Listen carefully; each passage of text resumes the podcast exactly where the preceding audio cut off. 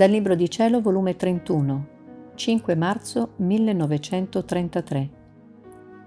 Come la volontà umana riduce l'anima a brandelli e forma le piccole cittadelle sconvolte senza re e senza difesa.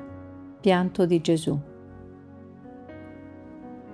La mia povera mente, mentre valicava il mare del fiat divino, a secondo la mia piccola capacità, comprendevo il suo valore, la sua santità e il gran prodigio che la creatura vivendo in essa può racchiudere in se stessa una volontà così santa e interminabile, facendosi portatrice e posseditrice di questo volere sì santo che coinvolge e racchiude tutto. Che il grande racchiuda il piccolo non c'è niente di meraviglia, ma che il piccolo racchiuda il grande dà dell'incredibile e solo Dio può fare questi prodigi. Bontà divina, quanto sei ammirabile e più che madre tenera e amorosa che vuol racchiudersi nel figlio per metterlo al sicuro e farsi ripetitrice della vita del suo stesso parto, per avere la gloria di poter dire il figlio è tutto simile alla madre sua. Ma mentre la mia mente si felicitava nelle pure gioie del fiat divino, un turbine triste ha funestato le mie gioie e comprendevo il gran male e l'affronto terribile che si fa a Dio quando, arbitrandoci facciamo la nostra volontà. E l'amato Gesù, ripetendo la sua breve visitina, tutto amareggiato mi ha detto, Mia figlia buona ha ah, la volontà umana. Essa guerreggia il Dio e guerreggia se stessa. Le armi che muove contro il suo creatore feriscono se stessa e la sua anima resta come un corpo fatto a brandelli innanzi a Dio.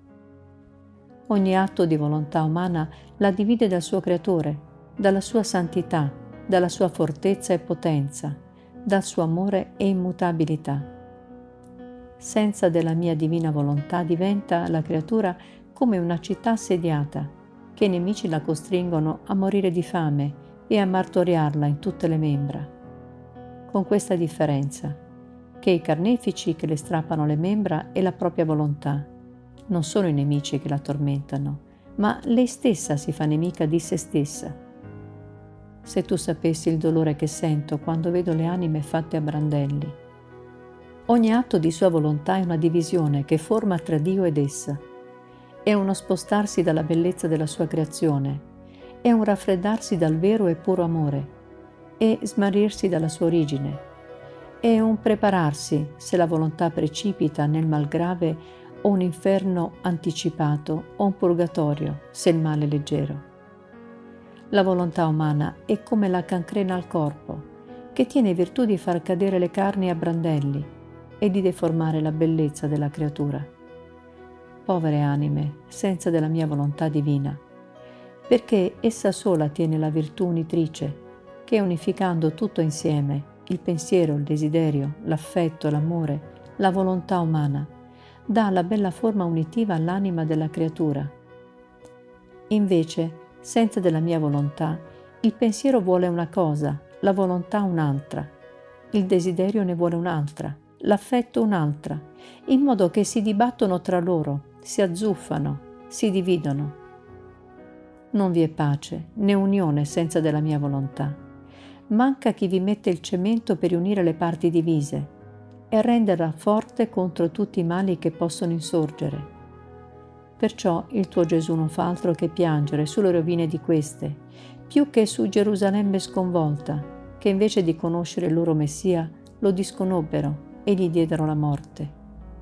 Così la mia volontà viene disconosciuta, mentre sta in mezzo a loro e in loro, e formano delle loro anime piccole città sconvolte, che mi costringono a farmi ripetere la minaccia che di loro non rimarrà pietra sopra pietra. Perché senza della mia volontà sono cittadelle senza re, quindi non hanno né chi le protegge né chi le difende, né chi le somministri gli alimenti necessari per fare il bene e per non farle intrinsichire nel male.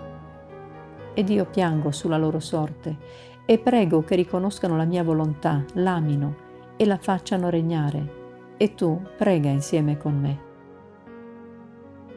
Dopo di ciò seguivo gli atti che il mio dolce Gesù fece stando su questa terra e lo pregavo di cuore che, in virtù dei suoi atti, facesse conoscere a tutti la sua volontà.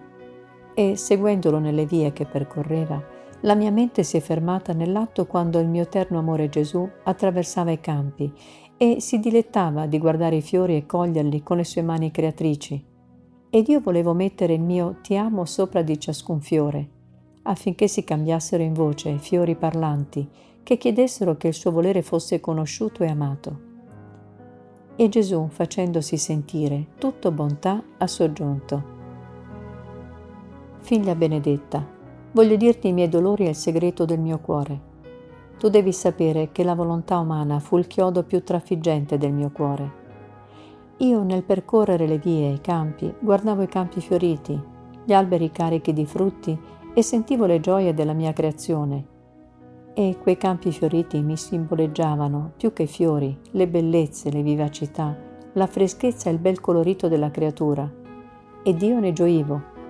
Ma subito il chiodo dell'umano volere me li faceva vedere trasformati in fiori appassiti, scoloriti, secchi, declinando sullo stesso stelo in atto di morire, che invece di profumo cambiati in cattivo odore e i frutti degli alberi, acerbi e infraciditi, simbolo del male in cui riduce la volontà umana la creatura, l'opera più bella delle nostre mani creatrici.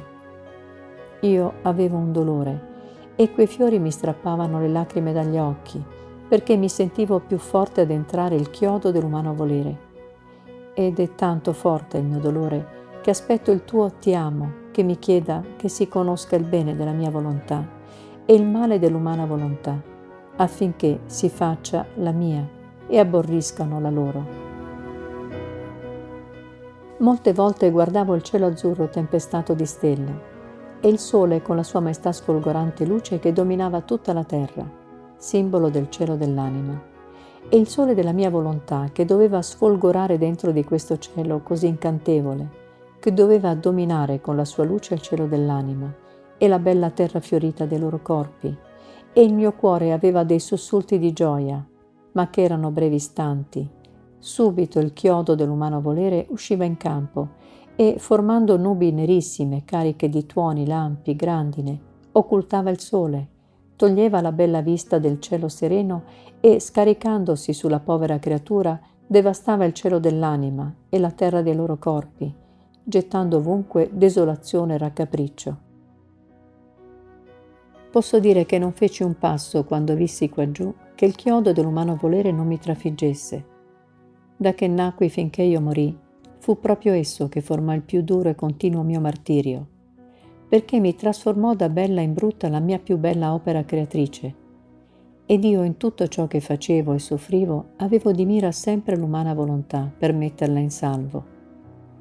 E, oh come amo, chi chiama gli atti miei, si unisce insieme con me e sul rogo del mio stesso sacrificio e del mio amore sacrifica a se stessa per ottenere il gran bene, che la mia volontà fosse conosciuta e dominasse sull'umano volere, fonte di tutti i mali della povera creatura. Perciò sempre insieme con me ti voglio, non mi lasciare mai solo, per poter ripetere la mia vita in te. Deo, gratias.